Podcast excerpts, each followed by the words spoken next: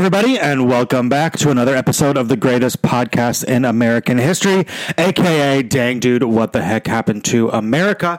My name is Dylan Shearer, and I'll be your host through this journey of American history, starting with Reconstruction. Uh, currently, we just finished up World War II, ending somewhat on a downer note, right? The uh, looking at all the, all the ways uh, World War II caused problems for people living in the United States. Uh, and now we're moving on to the Cold War, right? So this sort of marks the transition, uh, sort of the second big transition period in American history. As a, you know, in this podcast here, sort of you can break it up into thirds, right? Sort of looking at Reconstruction up until just before World War One, and then World War One through World War Two, and then finally uh, Cold War through the modern day, right? Sort of those three big chunks, those two major transitions of the wars. So that first sort of chunk, right, looking at how the Industrial Revolution prepared the U.S. Uh, to be on the world stage, and then World War One, World War Two, the U.S. entering the world stage, and then finally uh, post World War Two, sort of the U.S. being the big player on the world stage, right? And so looking at how the Industrial Revolution drove all of that. Um, so you can sort of think of that first period as being the Industrial Revolution starting and then reaping the benefits of the Industrial Revolution in the, the second period. And then the third period, re- realizing sort of the dangers and the destruction of the Industrial Revolution. So we're going to break up this Cold War podcast into two parts, just like we did for World War One and World War Two. The first podcast will be sort of this general overview, right? Looking at some of the big events of the Cold War War, looking at the relationship between uh, the U.S. and the Soviet Union, and then the second episode will be looking once again at the sort of the American culture side of it, right? Focusing on what life was like in the United States during the Cold War. Then we'll be moving on into the civil rights movement, and then after that, we'll probably be just doing a podcast a decade, basically up until uh, the 2010s and the 2020s, which I'll probably sort of lump together.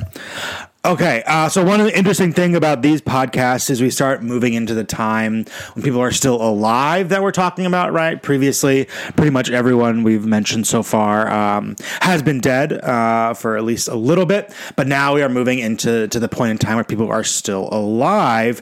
So you know, if I talk smack about somebody and then you know don't release any more podcast episodes, you know what happened. Um, okay, so some of the things we are covering today, we're talking about the development of the hostilities of the Cold War, right? If you go back and sort of listen to that first World War II podcast, I talk a little bit about that, but now we'll really dive into how those hostilities developed. We'll talk more about the creation of the UN, the United Nations, the sort of big institution that came out of World War II, right? Sort of a much better version, uh, a version that worked of the League of Nations. We'll talk about the Korean War, sort of the first uh, armed conflict of the Cold War, right? One of the main points of this uh, podcast series is that the Cold War was not cold. Then we'll also talk about the arms and the space races, uh, sort of these two big uh, events that really defined early cold the early Cold War period. So I already sort of let loose one of the questions uh, for this episode, one of the you know big things to think about. But uh, was the Cold War really cold? That answer is no, but I'll sort of talk about that. Uh, sorry to spoil. Uh, another question here is what were the two ideologies pushing the Cold War and why did people think they were incompatible, right? You probably know the first half of that question off the top of your head, but we'll look at the second one too. And then finally, how effective was containment policy at stopping the spread of communism? I'll give you uh, another hint there it's really up for debate. Okay, so before we go into all of that stuff, let's talk about Operation Ajax.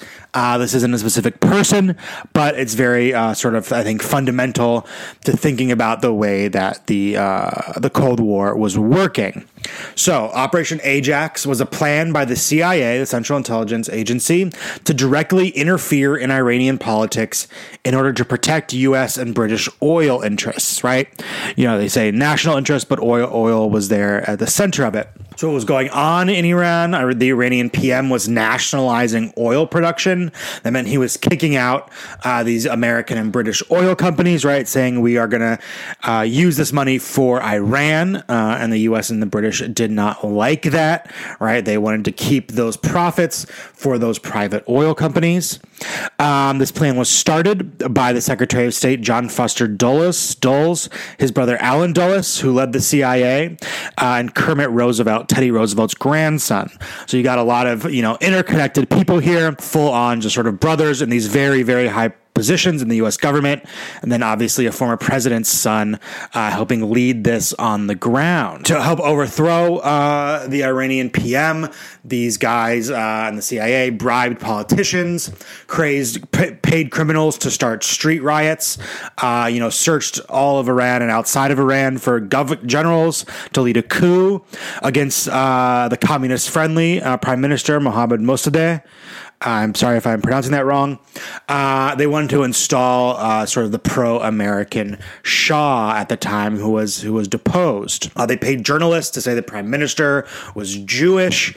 Um, they distributed propaganda throughout the country, saying that he was an enemy of Islam. Right, uh, Iran was a huge Islamic country, um, so they wanted to you know ratchet up the tensions there. They hired people to pretend to be communists and attack a mosque, right? So literally these, you know, false flag attacks, which people talk about all the time. They actually, the CIA was actually doing them in Iran. In November 1953, the formerly deposed Shah, right, the, the guy who that the U.S. had wanted uh, to come back into power, did take power via rigged elections, elections rigged by the CIA, uh, and immediately put in place policies that benefited both the CIA and and these private British and American oil companies uh, that sort of set up the the template for CIA interference around the world, right? And the CIA interference was all being done under the name of uh, you know anti-communism of the Cold War, right? That we need to install these dictators because they're pro-U.S. Um, and that sort of is the end goal. One one book here if you want to learn more about um, the sort of Operation Ajax and these other uh, anti-communist measures the CIA undertook. Right, these coups, sort of you know interfering in national sovereignty. I really recommend uh, the Jakarta Method by Vincent Bevins, uh, which chronicles the efforts of the CIA to undermine you know communist communist leading governments in South America and Southeast Asia during the 50s and 60s. These are all you know duly elected.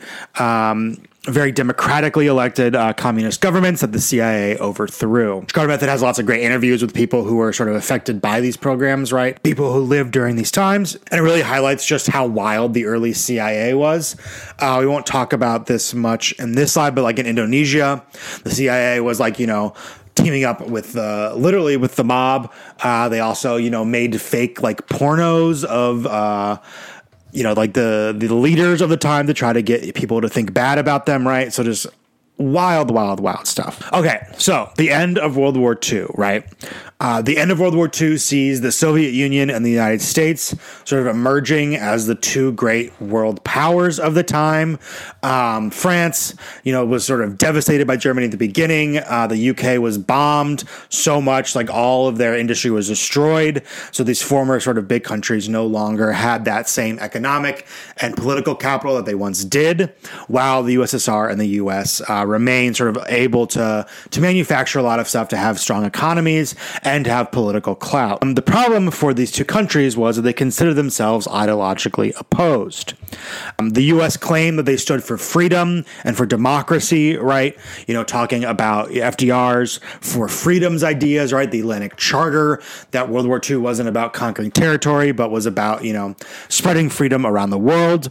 Uh, while the Soviet Union argued that communism and sort of workers' revolutions offered actual true freedom, right? Saying that the, the, the capitalist freedom of the United States was not really freedom, and that you know the workers there were still truly unfree, right, when they had to work for wages.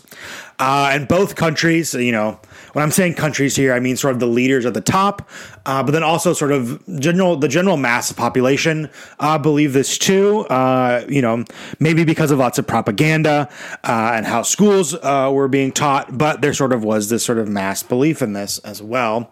Um, and both countries sort of saw each other as threats to their way of life, their preferred way of life. Right, the U.S. being like the Soviet Union will always be a threat to us, and the Soviet Union saying the U.S. will always be a threat to us. This sort of opposition resulted in what became known as the Cold War.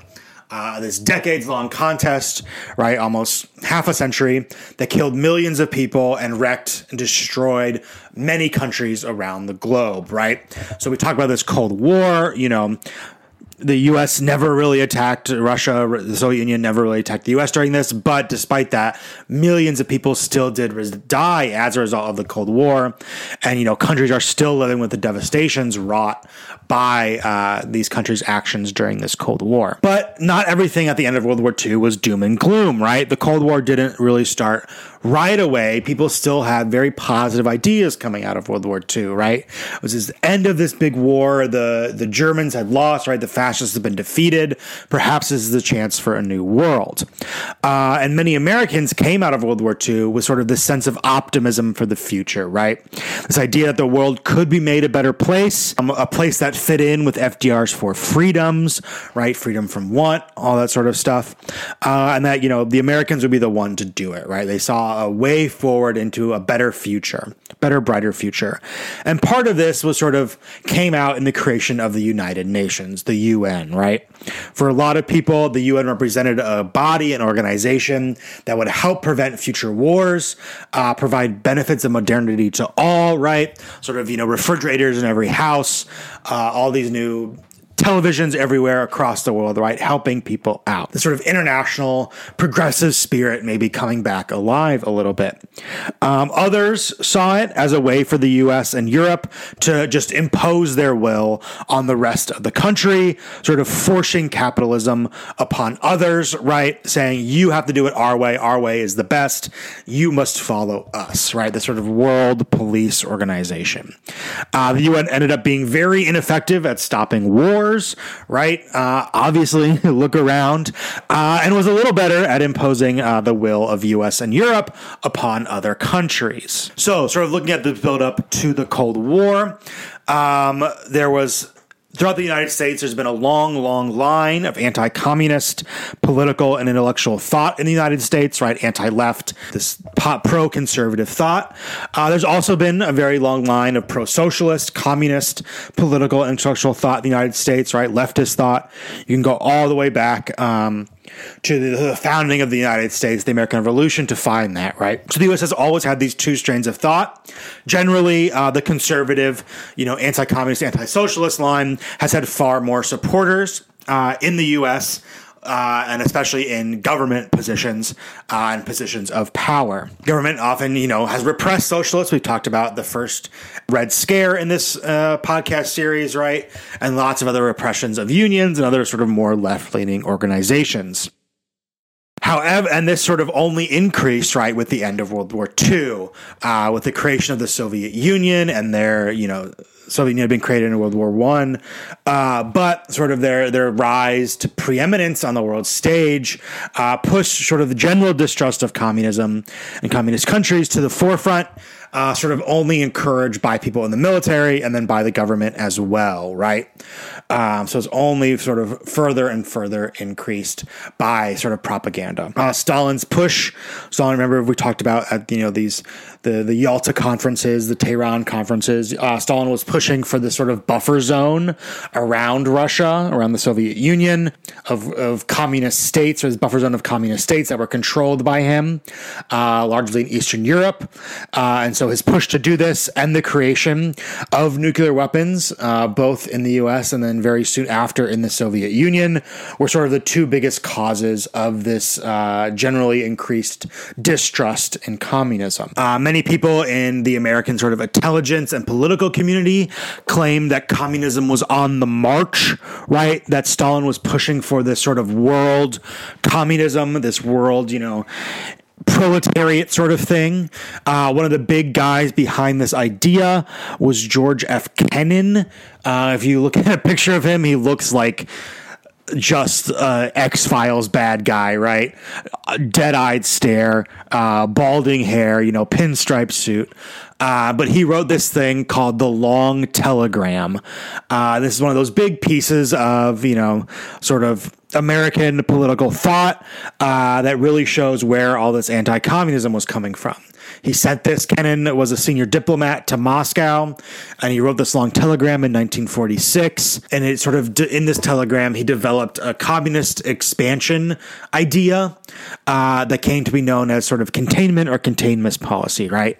His argument was that. Uh, the the Soviet Union was going to expand, right? That all they wanted to do was expand, expand, expand, uh, and that to contain this, you know, expansion, uh, the U.S. had to do something. And so his response was containment policy. Uh, and this idea is that the U.S. should not and would not allow communism to spread sort of further than it already had, right? Uh, Stalin had this buffer zone in Eastern Europe, you know, taking places like Poland, Czechoslovakia, all that stuff. And Kennan was like, the U.S. cannot allow communism to spread further. It's going to, uh, it'll, it'll ruin, eventually they'll come to attack the U.S. Now, sort of whether this was true or not is very much up for debate, right? Uh, there was this idea with, you know, Lenin uh, that sort of the, the communism to survive needed constant revolution, right? It had to constantly spread around the world. Whether that could actually happen was much, much, much up for debate. But uh, U.S. intelligence uh, and military officials very much took this telegram as an opportunity to to get increased and continued, uh, you know, financial support for their work, right? Uh, because Kennan's idea was that you couldn't just counter communism uh, with ideology, you also had to counter it through military and economic means, right? So, sort of the U.S uses this uh, telegram as an excuse to sort of fully devote its economy to stopping communism. So, how did containment policy actually work? Right, this is a very, very important idea for U.S. foreign policy for the next, you know, 50 years. Right, uh, sort of the overriding goal. So, communist containment policy argued that capitalism and communism cannot coexist. Right that in this world they there cannot be capitalist countries uh, at the same time that there can be communist countries that always will fight right they can't be at peace and it argued that the ussr would try to do four things to to win this ideological battle between capitalism and communism one that they would perpetually seek to expand their sphere of control right? They would continue to to move outward and outward. They would undermine western colonial control in africa and the middle east. That they would develop uh, their own economic bloc that would shut off from the rest of the world, and they would use propaganda to turn the West towards communism. Now, th- those things could very well be true, right? And they you can see evidence of those things potentially being true. Uh, what is also true is that the U.S. was basically doing that stuff as well, right? Uh, you know, under no sort of means that they have to have uh, their colonies in Africa and the Middle East, right? That isn't necessarily part of being American. Uh, the Americans continue to expand their sphere of control, right? That's all this sort of podcast series has been about: is U.S. expanding its control first over you know uh, native groups in the United States, and then over Latin uh, and South American peoples, and then moving, uh, you know, throughout the Pacific, right? So the U.S was just doing this already, uh, which is perhaps why they knew what you know the USSR would be doing. The USSR would just steal their template, right? So it's not like the US wasn't also doing all of this stuff just on a pro capitalist basis instead of a pro communist basis. So, something very important to keep in mind. So, that's what sort of containment policy argued was that to stop those four things, um, the US should do anything they could in their power to stop those four things. Uh, many people began to talk about this sort of idea, domino theory, right? Um, that, you know, if one place, one country like Laos falls, then that means Thailand will fall because Thailand's right next to Laos. So that means Cambodia will turn communist because they're right next to Thailand. That means South Vietnam, uh, and then North Vietnam, uh, et cetera, et cetera, et cetera, right? Because they're sort of, well, they'll knock each other over. So this idea of domino theory that you have to stop the first domino from falling. Um, so, to sort of enact their containment uh, policy, the U.S. set up several institutions to sort of help with these containment policies. Uh, 1947, Congress passed the National Security Act. This reorganized the armed forces, created the Department of Defense, right? There had been a Department of War prior to that, and now it's called Defense because obviously that's a, much better thing to have even though they do the exact same job. Um, the U.S. Air Force was created. It had prior been uh, a part, I believe, of the Army. Uh, the CIA was created coming out of World War II, uh, and the National Security Council was also created, right? So all these new sort of very, these new bodies very much built to stop the spread of communism. Truman also announced what he called his Truman Doctrine, right in the line of the Monroe Doctrine and the Roosevelt Corollary. This doctrine uh, said that the U.S. would offer aid to any country sort of considering communism as long as they, you know, would stop considering communism after that. Uh, this sort of policy came about because there were communist revolutions in Greece and Turkey that were seeing success, uh, but were sort of stopped uh, with U.S. involvement. Um, it wasn't just aid that Truman was offering; there was also covert and non-covert uh, covert actions uh, and force used against these revolutions. Right, the CIA was there; actual sort of military forces were also there as well to sort of stop uh, this containment policy. But the best part, the most well known of Truman's uh, containment policies and his Truman Doctrine was the Marshall Plan, right? This is a big, big thing promoted by General George Marshall, one of the, you know, big heroes coming out of World War II. His idea was to send aid to help rebuild countries in Europe devastated by World War II uh, in order to prevent the spread of communism, right? You know, France had been destroyed, uh, and there were very much uh, socialist communist forces in France that seemed to be gaining a lot of popularity, right? If you remember during the Great Depression, that's when communists were at their peak uh, because people wanted a new way forward. And so Marshall was like, no, we have to give these places a lot of cash so they don't, you know, turn communist on us. Uh, sent, so the U.S. sent over $13 billion, primarily to Britain, France, and Western controlled parts of Germany. Huge, huge amounts, not as much as we spent on the war itself, right? Remember, like $350 billion spent on the war, $13 billion spent on aid, but the U.S. always wants to spend more on the military than on aid. Uh, but this money was sent over to, to aid those countries. Uh, my great grandfather, I believe, was actually part of this uh, Marshall Plan. He was sent over uh, to teach farmers in Europe how to use tractors. Right, a lot of this aid was in the form of farm equipment. A lot of it was this new mechanized, you know, like John Deere tractors and stuff, and so they didn't know didn't all of them know how to use them. Uh, so my great grandfather went over as part of that uh, to teach these farmers how to use these tractors. Um, and sort of the main, there were conditions as part of this money, right? It wasn't just here's some money. Uh, the, the, but the main condition was sort of loyalty to the U.S., right? Loyalty uh, to capitalism. That if you know communist blocs won elections, then that money would dry up very quickly. Which you know, classic U.S. So the USSR doesn't just sort of sit pat during all of this, right? It's not just letting the U.S. do all this stuff. Uh, the Soviet Union immediately declared that no Soviet occupied countries would would take any Marshall Plan money, right? Saying that you can't, you know, you can't bribe up bribe us with this money to to get rid of our ideological stances. Uh, it's not going to be that easy. Uh, in 1948, Stalin took formal control of Czechoslovakia, uh, sort of the last country in Eastern Europe that was not communist controlled, this sort of solidifying uh, that Eastern bloc of countries.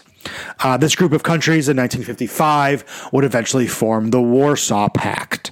If anyone has read the later Ender's Game uh, novels, uh, they're sort of not good, uh, but Orson Scott Card, uh, unless you're a 13 year old boy like I was when I first read them. But the Warsaw Pact comes back up in those. Uh, but it's sort of, you know, it was would be the Marshall Plan countries versus Warsaw Pact countries, right? NATO, the NATO alliance versus War, Warsaw Pact countries. Um, that's sort of how the Cold War would shake out on the international stage. Uh, and so you see with like, you know, the creation of the Warsaw Pact, the bringing in of Czechoslovakia into the Soviet Union, uh, you sort of get the, the hardening of, of these two sides of the Cold War. So the first big, big event of the uh, Cold War was the Berlin Crisis. Uh, so I would look up. If you can look up a map here, this will make this a lot easier. Uh, but at the end of Cold, end of look, look at uh, Google Germany at the end of World War II, right? Um, so, the end of World War II, um, the, the Allies, so the Americans, uh, the British, the French, and the Soviet Union uh, divided up Germany, right? Uh, this this country that they blamed for World War II and should be blamed for World War II was they divided up into four zones: uh, one for the U.S., one controlled by Great Britain, one controlled by France, and one controlled by Russia. Uh, but it wasn't just Germany that they divided up; they also divided up Berlin, the capital of Germany, sort of you know the heart of Germany, into four zones as well. You know, one once again, one for the U.S., one for Great Britain, one for France, and then one zone controlled by Russia.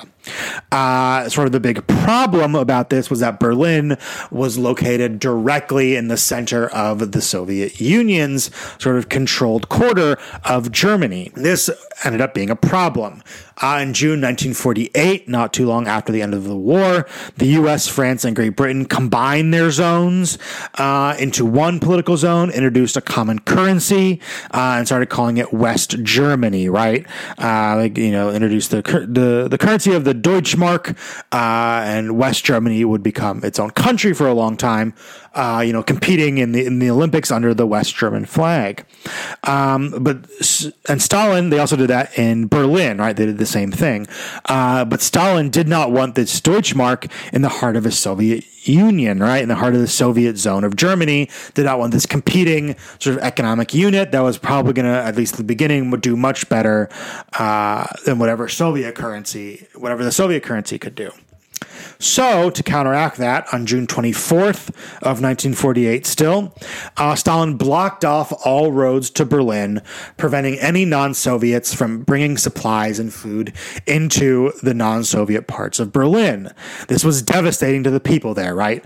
Berlin had been shelled during the war, it was still in ruins, uh, and these supplies were essential to the people living in there, right? Stalin basically was hoping that the Western powers would capitulate uh, so these people wouldn't starve starve and just give Berlin to Stalin. Uh, but Truman didn't want to seem weak, right? That's going to be a very common phrase during these next 50 years that a president or diplomat doesn't want to seem weak against the Soviet Union. Um, but sort of, at least for Truman's benefit, didn't also not want to actual fighting to start again so soon after World War II, right? There's this idea that World War II was the war to end all wars, especially after the dropping of the atomic bomb. And here, a note, I forgot to put this in the, the World War II podcast, but Truman didn't really know about the atomic bomb until right almost before it was launched. Stalin actually knew about its development before Truman did. Uh, but Truman didn't want sort of fighting to start under his watch right away, but also didn't want to seem, you know, weak in the face of Stalin. So he decided to break the blockade with the help of his allies. Uh, and thus uh, began the Berlin airlift. Uh, I, I know I can come off very anti American on this podcast, but the Berlin airlift truly is one of the most amazing logistical efforts uh, in, in, history, in the history of the world, basically, uh, and especially the history of the Cold War. It also shows that there are ways around conflicts other than uh, just fighting, uh, but, you know, our politicians haven't really seemed to realize that. Um, but this Berlin airlift, uh, so starting in June, starting off with Stalin's blockade, for the next 11 months, the US and Great Britain and France would fly in more than 200,000 planes into Berlin, bringing in uh, 4,700 tons of supplies and goods to the people in. Uh, in Berlin who needed them, right? Uh, and as a result of this, right, Stalin didn't want to shoot down these planes, starting another war either. Uh, Stalin ended the blockade of Berlin in May 1949, allowing uh, the U.S. to sort of ship in goods much cheaply. Uh, Stalin ended the blockade because he saw it wasn't working, but also largely because the U.S. started placing an embargo on Eastern European goods, and Stalin really needed uh, that money uh, and those tax dollars to help the Soviet Union. So the Berlin crisis ends without shots being fired uh, and all these people getting the supplies they need. Sort of this great, great logistical efforts. There's actually cool, you can find news clips of it, and it's these planes like flying in, taking off basically every like 11 minutes. It's, it's pretty, pretty cool. So in response to this Berlin crisis, right, seeing that perhaps um, if they wanted to, you know, keep uh, communism at bay, uh, sort of these increased tensions with the Soviet Union, the U.S. created uh, the North Atlantic Treaty Organization, better known as NATO. Uh, NATO headquarters uh, are in Brussels, uh, potentially other places too, but I know for sure one of the headquarters is in Brussels, also near some of the UN headquarters. Uh, I've actually been there. It's kind of cool. Um, but NATO ratified in 1949, created sort of this formal alliance between Western powers, right? And a big part of this alliance, basically the reason that it was formed, is Article, what's known as Article V, Article 5 um, which declared that an attack against one shall be considered an attack against all, right? So that if, you know, someone attacked France, that meant that they would also be attacking Germany, or sorry, they'd also be attacking the US uh, and Great Britain and all these other, uh, you know, signatories to NATO. Uh, if this reminds you of sort of the treaty situation before World War One, uh, it should, right? You have these interlocking treaties uh, demanding declarations of war from their allies. Soon after the creation uh, of NATO, the Soviets de- successfully developed an atomic weapon, uh, and really the Cold War began in earnest. Um, on 29th August 1949, the Soviet Union secretly conducted its first successful weapon test. Uh, it had stolen uh, plans from the Manhattan Project. Uh, several of the workers there had uh, communist sympathies and gave gave uh, sort of that information uh, to to the Soviets as well. they, they didn't want the U.S. being the only ones having this horrible weapon. NATO has I think the general public has a generally good history. It's done a v- lot of very, very bad things, uh, especially in places like Haiti uh, and in uh, South and in South America and in Africa as well. Uh, so the Cold War wasn't just happening in Europe. Uh, the Cold War very much also affected the rest of the world.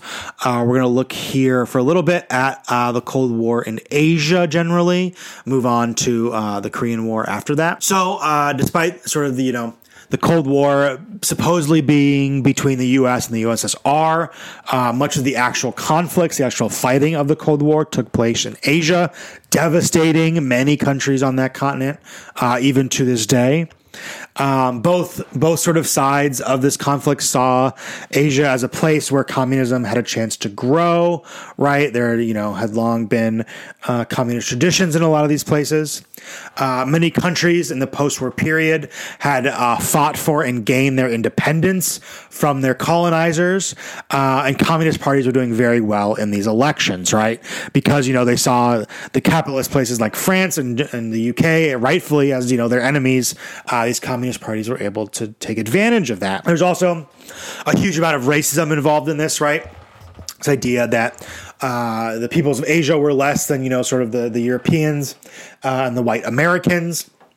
And so the deaths there didn't really matter, right? That's how it still gets called this Cold War, even though millions of people died. So China, moving on to communist China, sort of this the big, the first big country to become uh, communist outside the Soviet Union. Um, countries like Vietnam, Laos, and Cambodia were fighting for their freedom, threatening Western sort of colonial power in the regions. Um, but despite that, in the late 40s, early 50s, many people in the US saw China as a much more uh, pressing concern, right? the end of World War II, there had been a communist revolution, uh, communist uprising led by Mao Zedong, uh, the little red book, right? You'd recognize his face. Uh, they fought against the nationalist forces of Chiang Kai shek. Uh, the US was funneling billions of dollars to Chiang Kai shek, uh, even though he had no chance of winning, basically. Uh, Mao won. And as a result of Mao winning, uh, Truman was accused by many in the United States of losing, quote unquote, China. Um, right. And so this sort of caused a lot of panic in the American military, American, American, American armed forces. That's the nice way of saying it. Um, the more cynical way of saying it is that they took advantage of this to increase their budgets. But uh, whatever it was, uh, post World War II, right? The U.S. had disbanded most of its military, which it had been tradition after wars, turning much of the economy back to consumer goods. But sort of this uh, China the communist revolution in China convinced many people that rearmament was needed, right? Um, or became the excuse to rearm uh, the military. There are some diplomats who released a paper known as NSC 68, uh, portraying the USSR as uncontrollably aggressive and seeking world domination. Uh, this is a report to the National Security Council, right? Sort of using those ideas in the long telegram and making them much more sort of inflammatory. Uh, and they recommended a massive military buildup, the creation of hydrogen bombs, and the rooting out of all communists in the United States. You sort of see the beginnings of the Second Red Scare here. Some people decried it as like hysteric, uh, but they were quickly very much ignored. And this would become sort of the modus operandi of the U.S. government and the U.S. military uh, in the Cold War and up to today, right? That we need massive arms at all times uh, to maintain our control. Uh, so, following that sort of buildup, uh, the rearmament of the United States, even though we were, even though it was peacetime, um, on June 25th, 1950, communist forces from North Korea invaded South Korea, beginning the Korean War. Korea had been broken up uh, as a result of uh, Korea had been uh, its own country for a very long time, right? It has its history in, you know, going all the way back to like the BC era, right? You know, so very, very uh, long time. Uh, but after after World War II, um, the U.S. and and the USSR sort of split up control of Korea, um, and then, uh, as I said, in June twenty fifth, nineteen fifty uh, communist forces from North Korea invade, invaded South Korea, beginning the Korean War. As a result of this invasion, the National Security Council adopted that uh, report, the NSC 68, right? That that report that demanded, you know, uh, massive military buildups as its official, and they adopted it as its official policy. Uh, as a result of this, the defense budget increased from 13.5 billion to 48.2 billion in 1950. So this huge, huge, huge jump, right? Over 200 percent percent jump uh, in contract. Uh, defense contractors raked in huge profits from this, uh, massive amounts of money being spent. And this is really the beginning of what became to be known as the military industrial complex, right? This idea that sort of industry and the military in the US are linked, and that's where sort of all the economy is driven from. And if you take away all that spending, the economy will sort of tank, right? That they're so interlocked uh, they're basically inseparable. Much of the U.S. industry uh, started coming from arms manufacturing rather than things like you know cars and all that stuff. Um, so, as I mentioned, right post World War II, uh, Korea had been divided between the USSR and the US. It was supposed to be reunified in 1948. It had historically been one country, uh, but both sides sort of refused to meet that date. Uh, aided by Soviet planners, uh, the North Korean army easily retook most of South Korea very quickly, conquering Seoul in just a matter of months. So the U.S. was caught on its back feet, back foot, right? Couldn't react in time. Soon after the invasion, um, Truman ordered troops into Asia, but it sort of took a while to build them back up. Uh, Truman also secretly ordered the development of the H bomb, the hydrogen bomb, uh, and secretly sent atomic bombs to American bases across the world, taking them as sort of precautions. UN forces, uh, which were largely largely made up of U.S. forces, uh, sort of fought back for South Korea. They are led by General Douglas MacArthur. Uh, Douglas, Douglas MacArthur. Oh, Douglas MacArthur is one of these sort of myth uh, legends of myth in the U.S. Army, right? You either see him as just an absolute villain or a, a true hero. I think you know which side I fall. I probably fall on. Um, but he's sort of an asshole no matter what you think about him. He, and he, he, was a good uh, tactician. I will say that about him. Uh, MacArthur led a surprise attack at Incheon and pushed back North Korean forces almost back to China. Um, Mao became infra- afraid of an invasion uh, and sent 200,000 troops into North Korea, uh, which helped push U.S. forces back. Uh, and they recaptured Seoul in 1951. Uh, so, right, this war is already sort of three years old. Um, the UN eventually pushed back the combined Chinese and North Korean forces to the original dividing line where they had been uh, when the war started, and they sort of remained at a standoff there. Um, MacArthur had wanted to invade China. Uh, he also wanted to use atomic weapons against both uh, the North Koreans and China.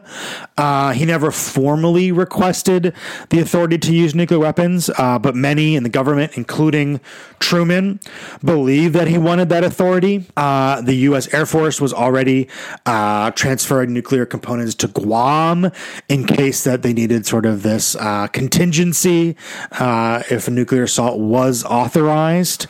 Um, Truman refused sort of MacArthur's, uh, you know, not technically stated request, but you know he was able to transmit it, uh, and he actually relieved MacArthur from command. MacArthur, you know, uh, was thinking about running for president, uh, trying to undermine Truman's authority uh, in the public eye, and was relieved uh, from his command as a result of that. Late in July 1953, so you know five years after the war started, both sides agreed to an armistice, which ended the war almost exactly where it had begun on the 38th parallel. Uh, 35,000 Americans, 114,000 Chinese people, and over 300,000 Korean people died in the fighting. Um, you know, for literally uh, zero ground gained. Uh, these countries remain separated to this day, divided by what's known as the demilitarized zone, the DMZ, along the 38th parallel. Obviously, sort of you know destroying this country that had been one whole complete country for a very very long time. Uh, sort of this awful one of these awful, awful parts of the Cold War that I think is really under talked about, right? Actual sort of, you know, full on fighting here, uh, but still, you know, the Cold War is not considered a hot war. Um, so after the Korean War, U.S. political leaders decided that a more covert approach to fighting the Cold War was needed. Right? Um, they had lost all these lives. The public was really against losing these lives, especially in countries where you know the U.S. didn't want to make them sort of colonial possessions, and a lot of people in the U.S. would even have been against colonial possessions on so overt a status. Um, so they changed a more covert approach. This didn't reduce military spending so much as change it uh, and hide it in some different places. Uh, and the U.S. and the CIA, especially, uh, started doing more covert operations, uh, using more, leading more on alliances and the threat of nuclear weapons. So, what were some of these covert operations? Uh, just like they had in Iran, uh, the U.S. worked to destroy left wing anti anti US governments across the world. Uh, so anyone that they considered even remotely left wing or even remotely anti US, the CIA and the US would pretty much start working against. Uh, Iran in 1953, Guatemala 1954, and then many, many other ones as well. Uh, the governments the CIA toppled were generally, de- uh, generally, if not always, democratically elected, uh, and the leaders they installed uh, were hard right dictators. Um, always uh, like that's just what the the plan was, right? These dictators who would then promote American interests uh, and sort of destroy their own populations. The CIA justified its actions by saying that the dictators were better than communists, no matter what, right? So you have this, you know, even just it's like it's so hard to describe how just absolutely against this U.S. idea of freedom this was and democracy, right? Um, but that's what sort of this Cold War logic did to a lot of people. Uh, and then even after these interventions happened, horrible things keep going on. Guatemala uh, fell into a 40 year civil war after CIA intervention as a result of the CIA intervention, right? Uh, just horrible, horrible human rights uh, injustices going on with all this involvement. Uh, the U.S. also used its sort of economic and political power to help other countries, starting these alliances. Uh, they gave millions of dollars to France as it fought to retain its colonial possessions in Southeast Asia. Uh, the Vietnam War will come out of that, which we'll talk about in a couple of podcasts later. Uh, they gave uh, they helped fund UN and NATO, right? Most of the funding for UN and NATO came from the US. They also formed the Southeast Asia Treaty Organization to try and prevent Southeast Asian countries from becoming communist, right? So setting up these other alliances. Nuclear weapons also is a big part of this. In January 1954, the US began a strategy that they called massive retaliation, uh, building up its own hydrogen bomb arsenal. Uh, H bombs were a thousand times more powerful than atomic weapons, right? So atomic weapons already incredibly devastating. Hydrogen bombs a thousand times more powerful than that. Um, they threatened China with H bombs after it attacked Taiwan in 1954 1958, uh, which prompted China to build its own nuclear weapons, which they did successfully with the help of the USSR in 1964. Uh, so you see sort of the arms race beginning through this, looking basically at the U.S. and the Soviet Union. Soon after the U.S. developed its H bomb, the Soviet Union did the same thing. Then the U.S. leaders claimed that they needed more bombs in the USSR if they were to have an advantage, right? Talking about a weapons gap. Uh, so both sides ended up making more and more bombs. This became known as the policy of mutually assured, destruction, or MAD, M-A-D, right? There were some protests about this, but they were largely ignored. The people protesting were called commies and un-American. One thing to know about nuclear weapons: a lot of nuclear weapon uh, and space technology, which we'll talk about next, uh, was done by a lot of former Nazi scientists. Um, uh, the U.S. government undertook something called Operation Paperclip, which was uh, which basically they took Nazi scientists and brought them to the United States, did not punish them, uh, and instead gave them great jobs and had them develop nuclear weapons for the U.S. Uh, one thing about uh, if you want to, you know, watch a good movie about the arms race, a sort of satiric look at it. Uh, check out Doctor Strangelove or How I Learned to Stop Worrying and Love the Bomb. Uh, sort of the best movie about sort of the nuclear delusions of the United States during this time. Uh, so the arms race wasn't the only race going on. There was also the space race. Uh, Great Britain, uh, France, and Israel would also soon develop atomic weapons. Uh, and then in August 1957, the Soviets tested the first intercontinental ballistic missile, ICBM. Uh, and two months after that, using some of the same technology, they developed the first artificial satellite and launched that first artificial satellite. Uh, they named it Sputnik. This began this began the space race. After they launched Sputnik, many in the U.S. became afraid that they were falling behind the Soviets in terms of technological superiority. Right? There's this idea that American technology, American production, manufacturing had won World War II, and so losing that was a big fear of a lot of people.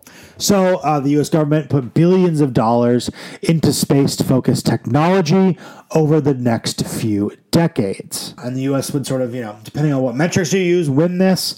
Uh, in J- January 1958, the U.S. launched their own satellite, Explorer 1, established NASA, the National Aeronautics and Space Administration. Uh, and this would ultimately lead to people landing on the moon in 1969 uh, and the development of memory foam, which is cool, I guess. Uh, it makes for a great bed. It also massively increased distrust between the USSR and the US and would eventually lead to the militarization of space, right? One of these awful things, I think. Uh, one of the another sort of stain upon humanity that we can't see the stars as anything but something to bring guns to. Uh, so, some conclusions here. The Cold War began in, almost immediately at the end of World War II, uh, though its roots can be found further back, right? Uh, even looking back to World War One. Uh, the Cold War was not cold and by any sense. Millions of people died as a result of this conflict between the US and the USSR. Uh, it was truly a worldwide war, uh, affecting and afflicting people all across the globe. Uh, the Cold War brought exhilarating new technologies, uh, as well as the constant threat of nuclear annihilation. Okay, that's it for today. Next week's podcast, we'll look at sort of the culture of the Cold War in the United States. Uh, but for now, that's it, and have a great rest of your day.